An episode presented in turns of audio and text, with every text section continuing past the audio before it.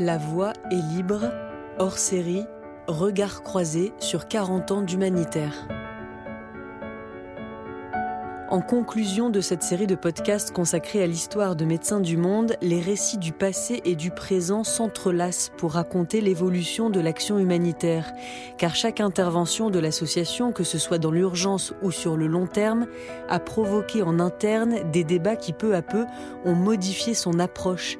C'est cette métamorphose que vous allez nous raconter tous les deux. Bonjour Alain Deloche. Bonjour. Vous êtes le cofondateur de Médecins du Monde, dont vous avez été le président de 1984 à 1987. Bonjour Philippe de Botton. Bonjour. Vous êtes le président actuel de Médecins du Monde, donc vous pouvez euh, commencer l'un et l'autre par nous raconter euh, votre engagement pour Médecins du Monde. Alain Deloche, vous étiez chirurgien cardiaque à l'époque. J'étais d'abord à Médecins sans frontières, et puis nous avons créé Médecins du Monde euh, dans les années 80. C'était un autre monde. Très peu de professionnalisation, beaucoup de bénévoles, beaucoup de volontaires, en majorité. Certains étaient un peu marginaux, non, Philippe? Tout à fait, absolument. En tout cas, un peu décalé comme soignant, en tous les cas. Dernier problème, et puis Philippe fera le commentaire, bah, il y avait un problème d'argent. Partait avec un sac à dos, avec une malle, avec quelques instruments de chirurgie. C'était quand même l'aventure pour l'aventure. Et ce qui est important aussi, c'est que c'était beaucoup au départ de médecins hospitaliers. Donc c'était quand même, entre guillemets, relativement plus simple de partir, d'avoir des, con, des congés, de prendre une disponibilité, etc., de quelques jours, etc. Alors que moi, quand je suis rentré, on était assez peu de médecins libéraux. Et j'avais des enfants, une famille, etc. Et donc, je voulais faire quand même de l'humanitaire, comme on dit à l'époque, mais je m'étais dit, euh, voilà, je, je, pouvais pas partir comme ça, trois mois, quatre mois en mission. Et donc j'avais envoyé une lettre manuscrite, manuscrite à l'époque au docteur Jacques Lebas, qui était président à l'époque de Médecins du Monde, et il m'avait répondu lui-même. Euh, il m'avait envoyé une lettre en me disant, écoutez, oui, euh, on cherche des personnes, etc. Allez rue du Jura. Il y a la mission France, exactement dans le 13e arrondissement. Il y a la mission France, et c'est comme ça que l'aventure a commencé. On était parti vraiment pour six mois. Hein. Ça a été inauguré par François Mitterrand, et c'était vraiment pour l'hiver. Et en fin de compte, ça a continué. On y est toujours. On a autant de programmes. Et malheureusement, euh, la situation ne fait qu'empirer et se dégrader. Mais en tout cas, pour revenir sur le bénévolat, c'est vrai que c'est très important le bénévolat parce que c'est ce qui fait un peu la marque de fabrique actuelle de Médecins du Monde parce que nous avons toujours des bénévoles. Alors actuellement, il y a 2000, environ 1800 à 2000 bénévoles sur les missions France. Je reviens quand même sur la mission France, qui était un cap énorme pour Médecins du Monde. Et c'était un cap pourquoi? Parce que on avait là le début d'une identité. Nous avons été précurseurs en la matière. Au départ, comme nous étions un petit noyau à créer la Mission France, on pensait que la Mission France aurait été dédiée aux réfugiés, aux sans-papiers. C'était un petit rez-de-chaussée. Et on a fait un dispensaire comme en Afrique. Et on ouvre un lundi. Coup de sonnette. On ouvre. C'était un Français.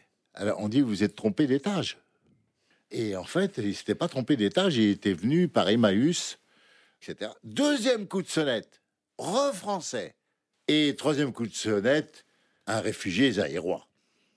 Mais quand on a vu les Français arriver, on s'est dit, quel est le problème? C'est pour ça que je vous disais qu'on on cherchait une identité, moi j'avais vu Kouchner un matin, je me rappelle, avant 86, et je lui ai dit, je crois Bernard qu'on va fermer. Il n'y a plus d'argent, on n'était pas présent en Éthiopie. Et j'ai dit, ben là, on arrête. Il m'a dit, Alain, Alain, quand même. Ben, j'ai dit, eh, la loi des chiffres. Vous, Alain Deloche, vous voulez insister sur le manque de moyens de, l'organisation. Comment ça se faisait ressentir, à l'époque bien sûr, comment ça se faisait ressentir dans vos missions à l'international? On pouvait y aller pour témoigner, pour soigner euh, dans un petit hôpital, etc. quelques personnes. Mais en termes de logistique, comment gérer un sac à dos? Ça, ça allait. Mais euh, faire avoir un container et avoir des moyens pour être quand même efficace, eh bien, on a mis du temps et il a fallu beaucoup d'énergie. Philippe de Botton, comment tout ça a évolué en 40 ans? Bah, ça a beaucoup évolué. Ça c'est. Il faut savoir que les ONG c'est un marché maintenant. C'est un marché de environ 27 à 30 milliards de dollars.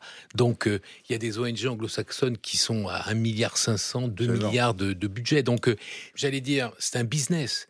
Et donc là-dessus, parce qu'il faut qu'on reste présent au plus près des populations civiles, au plus près des terrains, donc il faut qu'on trouve en fin de compte une sorte d'équilibre entre une professionnalisation qui est de toute façon obligatoire et nécessaire, et aussi de garder une certaine identité, de garder une certaine... En fin de compte, ce qui caractérisait l'époque d'Alain et de Bernard Kouchner et des autres, c'est une sorte d'utopie. Et cette utopie, moi, c'est ce qui m'a fait rester médecin du monde, parce que l'utopie, malgré les contraintes sécuritaires, etc., tout ce qu'on sait sur le monde actuel, cette utopie reste encore possible à Médecins du Monde, parce que on n'a pas voulu grossir trop. C'est-à-dire qu'il faut trouver l'équilibre entre le fait d'avoir une croissance pour avoir des moyens dont parlait Alain et le fait de garder une vraie indépendance. Et notre indépendance, elle vient de la collecte, elle vient de la générosité du public qui fait qu'on n'est pas uniquement dépendant des bailleurs ou des fondations privées.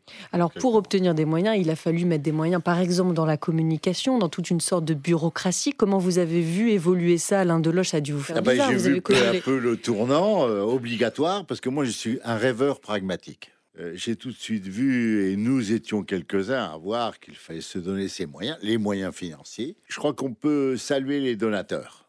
Les donateurs qui ont répondu et qui répondent toujours. Tout à fait. Alors, la professionnalisation, euh, je ne vais pas faire le dinosaure qui dit comment, alors les RTT. Les, c'est vrai qu'il y a une jeune fille qui m'a demandé il y a quelque temps et qu'est-ce qu'on fait pour les RTT à Bamako? Euh, alors là, je me suis senti très vieux tout d'un coup, et j'ai dit on va étudier cette affaire qui me paraît importante. Bon, mais c'est comme ça. Euh, je ne suis pas critique puisque je pense que c'est un fait établi. La professionnalisation, elle est utile, mais comme le dit Philippe, gardons quand même de l'utopie. Et il y a aussi un élément qui est très important à mon avis, c'est que euh, les ONG, en particulier Médecins du Monde, mais pas que, sont devenus beaucoup des ONG. On a un, on a un plaidoyer qui est très fort pour l'accès aux droits. Mais ceci étant, c'est pareil. Il faut trouver. Nous restons quand même une ONG de santé, de soins. C'est fondamental. Nous, il y a des gens.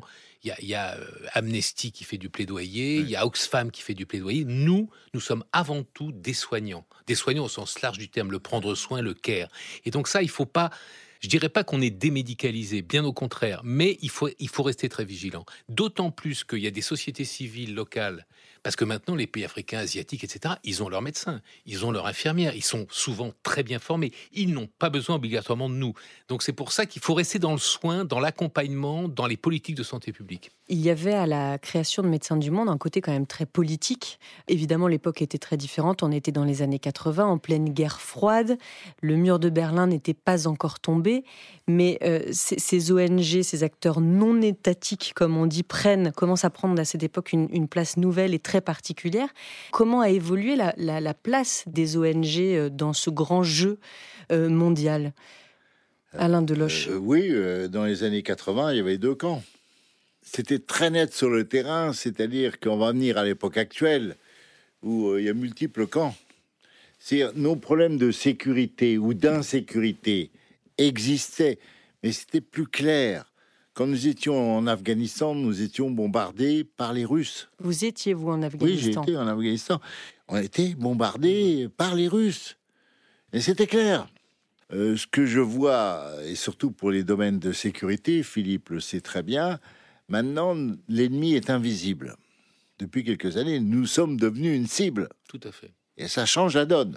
Vous n'étiez pas une cible en Afghanistan. Vous ne vous êtes On était protégé par les Moudjahidines on était une cible pour les Russes. Mais c'était clair, il y a des hélicos russes au-dessus de nous et, il y avait même des messages des Russes qui écartez-vous parce que nous allons attaquer demain. Philippe de Botton. Oui, ben, c'est-à-dire qu'il y a donc des accès humanitaires qui sont maintenant bloqués. L'humanitaire n'est plus sanctuarisé. Il y a une contradiction, c'est-à-dire qu'à la fois, je pense que les humanitaires ont permis en 40 ans ou en 50 ans de faire avancer les droits, Vraiment, je pense qu'on a mis la lumière sur les droits des femmes, euh, sur la pauvreté, etc. Mais d'un autre côté, on a une perte d'influence. Enfin, je veux dire, c'est pas, enfin, l'humanitaire ne règle pas le problème en Syrie, le problème au Yémen. Les décideurs politiques se foutent royalement de ce que pensent Médecins du Monde ou Médecins sans frontières ou d'autres ONG, même des plus grosses. Alors que vous avez été davantage écouté par le passé, Alain Deloche? Je crois quand même, oui. Encore une fois, on est passé d'un monde à l'autre en termes de responsabilité, c'est un problème majeur d'envoyer une jeune femme de 25 ans. Euh, il y a des questions qu'on arrive. Enfin, tu es d'accord De sécurité, bah oui, bah, ce qui s'est passé, ce qui s'est passé au Niger récemment avec, bah, les, avec les, cinq assassinats d'Acted, etc. Maintenant, si vous voulez, moi j'ai connu le Burkina Faso. Euh, en 2008, j'ai été responsable d'une mission de 2005 à 2010-11 mais on se baladait au Burkina Faso couvre-feu. Euh, mais c'était extraordinaire. Maintenant, ceux enfin, nos, équipes au Burkina Faso, ils sont en couvre-feu. Hein. Ils ne ah sortent plus. Hein. Ils, ne sortent plus. Est-ce que vous, aujourd'hui, Philippe de Botton, en tant que président de Médecins du Monde, il vous arrive de devoir refuser des missions, en tout cas euh, décider de ne pas envoyer ah quelqu'un en mission bah, quelque part très ah, souvent oui, bien sûr. Ah oui, ça arrive très souvent. Et puis il y a surtout, au-delà des personnes qu'on ne peut ne pas envoyer, il y a même des programmes qu'on ne peut pas faire. En Libye, c'est quand même extrêmement compliqué. Au Soudan, avant qu'il y ait eu euh, le changement de régime il y a un an, c'était quasiment impossible. Au Sud-Soudan, c'est une catastrophe euh, humanitaire totale, etc. Ça, vous le comprenez, Alain Deloche, bah, ou il vous arrive de vous dire, mais qu'est-ce qu'on fait là? Pourquoi on n'y est pas? Non, mais pourquoi on y est Et doit-on y être? Mesurons les risques. Là, il y a quelques médecins qui doivent partir euh, en Afghanistan, à Kaboul, où nous avons un hôpital pour enfants. Vous voyez la décision non, c'est un problème majeur euh, qui n'existait pas avant. oui, il n'y avait pas. Si vous voulez, dans les ONG maintenant, vous avez des, il y, a des services sécurité. Oui, des gens qui bossent H24 sur la sécurité. Ah oui, oui c'est quand même quelque chose qui, franchement, n'existait pas il y a 10-12 ans. En tout cas, pas à ce point-là. Alain Deloche, vous étiez quand vous étiez président de Médecins du Monde, euh, vous aviez combien de personnes qui travaillaient avec vous et aujourd'hui Philippe de Botton? Nous avons commencé avec une demi-secrétaire. La pauvre. Euh, qui nous étions au syndicat des internes des hôpitaux de Paris. Et on se partageait un bureau. Donc l'accélération a été quand même foudroyante. Euh, en quelques années, euh, nous sommes structurés. Mais c'est toujours comme ça. On, on démarre avec très peu, mais il y avait toutes les chances d'échouer. Et maintenant, nous sommes 200, euh, il y a environ 250 salariés au siège, 120 euh, salariés en délégation régionale, 120 expatriés et à peu près, comme je vous le disais, euh, il y a 1500 à 1600 personnels local et à peu près 2000 bénévoles. c'est quand même une. En tout cas, on essaye d'avoir une communauté qui puisse un peu porter surtout les mêmes valeurs. C'est ça qui est important. Il y avait une question que je voulais te poser parce que on aurait à refaire la mission France en 2020. Est-ce que notre service juridique le permettrait?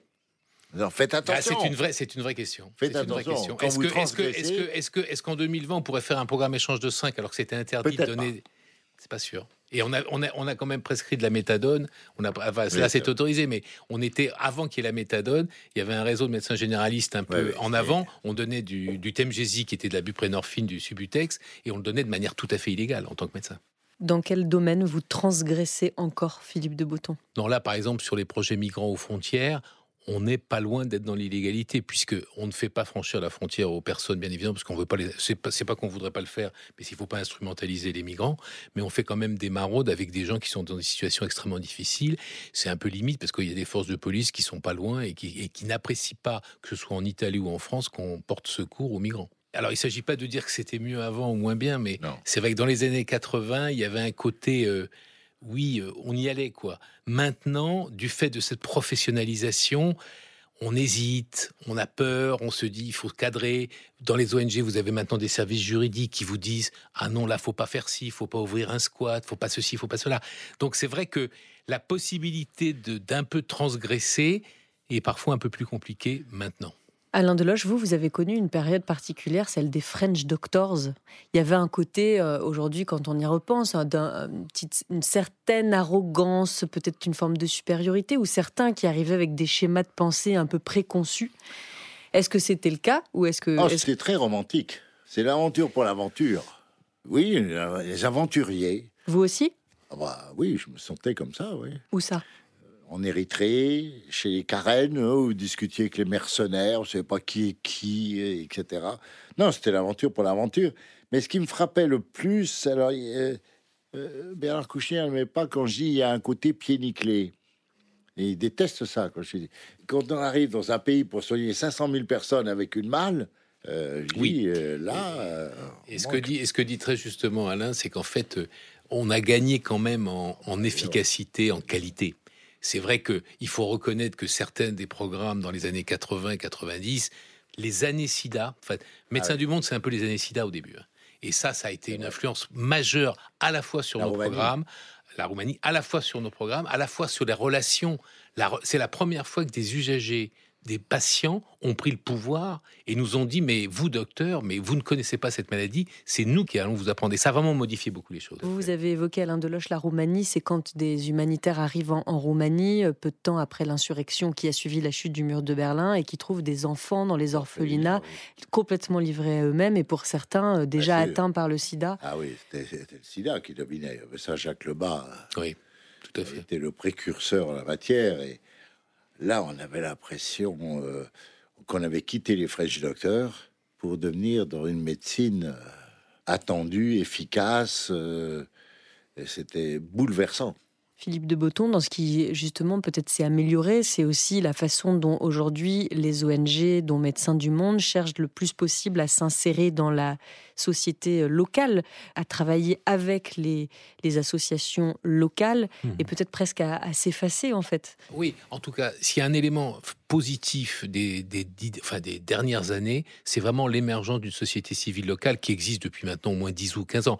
En Afrique, en Asie, en Amérique latine, je veux dire, vous avez des gens, euh, des ONG, des associations, il y a des collectifs citoyens, enfin, ils n'ont pas besoin d'un médecin français ou européen blanc pour leur dire ce qu'il faut faire. Par contre, qu'on puisse euh, mêler les cultures, mêler les savoirs, etc. Je pense qu'on a aussi une manière de construire les projets, de les élaborer ensemble, qui peut vraiment et en transformer. Enfin, on a tous à apprendre les uns des autres, je pense. Quels sont aujourd'hui les défis les plus importants selon vous, Philippe de Botton, que doit relever l'humanitaire? Moi, il me semble que, je l'ai un peu dit, il faut qu'on réussisse à, à durer, à persévérer et à se réinventer. C'est-à-dire qu'il y a un monde qui change, il y a un monde qui est d'une violence extrême. On le voit euh, encore tout récemment avec les attentats ici, avec le Covid, etc. Il y a une urgence climatique qui va nous tomber dessus, qui est déjà là. Donc je pense que ça va beaucoup influencer les humanitaires, en tout cas nos programmes, etc. Vous intervenez de plus en plus sur les catastrophes naturelles ou pas? Bah, on, Oui, bien sûr qu'on intervient, bien sûr. C'est de plus en plus. Bah, de plus en plus, et surtout, mais le problème des catastrophes naturelles, c'est que maintenant, ça a surtout un retentissement, un impact sur la durée les sécheresses, les inondations, l'accès à l'eau, les températures extrêmes, donc les déplacés, les réfugiés, etc., l'accès à l'alimentation, enfin tout ça va avoir un impact chronique durable. Et donc, à mon avis, c'est le, le vrai défi, à mon avis, c'est plutôt à la fois la violence des conflits, le fait que ces conflits, on ne sait pas qui sont, c'est très flou, c'est régional, international, on est complètement perdu. Et à mon avis, l'urgence climatique qui va vraiment impacter. Ça, c'est vraiment les défis pour l'humanitaire de demain. Je pense que vraiment, il y a une déconnexion entre beaucoup de nos décideurs politiques et le monde réel, le monde citoyen. Et je pense que les ONG peuvent être un lien avec ces personnes-là. Et je pense que c'est là-dessus qu'il faut travailler. Alain Deloche, par rapport euh, à un repli nationaliste aussi qu'on peut constater en Europe avec des pays comme la Hongrie qui ont beaucoup de mal à travailler, euh, à, faire travailler, en tout cas à faire confiance aux, ONG, à la montée de la xénophobie aussi en Europe. Voilà, quels sont d'après vous les nouveaux défis que vous voyez poindre aujourd'hui, vous qui étiez président de Médecins du Monde il y a... Euh, oui, bah, nous sommes dans un autre monde peu à peu. Moi, je crois qu'il faut rester une valeur ce qui me frappe le plus, et on n'en a pas parlé, c'est que nous restons une valeur refuge pour les jeunes. Pas seulement les, jeunes médecins, mais je vois que ça gagne beaucoup de personnes qui, au fond, pensent que c'est une valeur. C'est important dans une société. On porte une valeur, il faut la garder. Alors que les valeurs se perdent. En tout cas. Euh, voilà, et on, on sent le danger. C'est vrai que je fais de l'humanitaire il y a 40 ans, on dit quel est votre problème? Si je dis je fais de l'humanitaire, je veux m'engager, je suis masterisé, etc., et je vais en Centrafrique, chapeau. Je pense qu'on porte quand même certaines valeurs, on a, on a un vrai idéal, on reste quand même assez idéaliste en fait, même si c'est parfois utopique. Et puis militant et politique aussi. Tout à fait. Et non gouvernemental, qui n'est pas toujours facile. Pourquoi? Parce que, par exemple, sur le plan financier, vous devez euh, recevoir éventuellement des subsides euh, des organismes de la France. Et on est quand même un peu marqué. Il faut être vigilant. Non gouvernemental ou non gouvernable. Disons qu'on a un avantage, c'est qu'on est des médecins. Oui, c'est vrai. On est enfin encore un peu protégé du fait de notre statut en gros de médecin. Est-ce que ça va durer? Je ne sais pas. Merci beaucoup Alain Deloche et Philippe de Botton. Alain Deloche, on n'a pas dit que vous avez aussi fondé l'association La chaîne de l'espoir. Merci. Eh ben, merci. merci à vous.